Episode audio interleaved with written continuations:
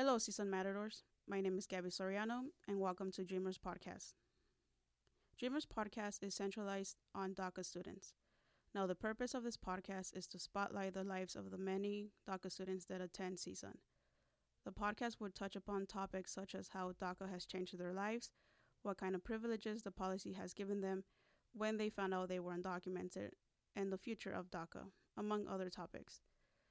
Talking about DACA and getting to meet those protected by the policy has a special significance to me because I myself am a DACA recipient.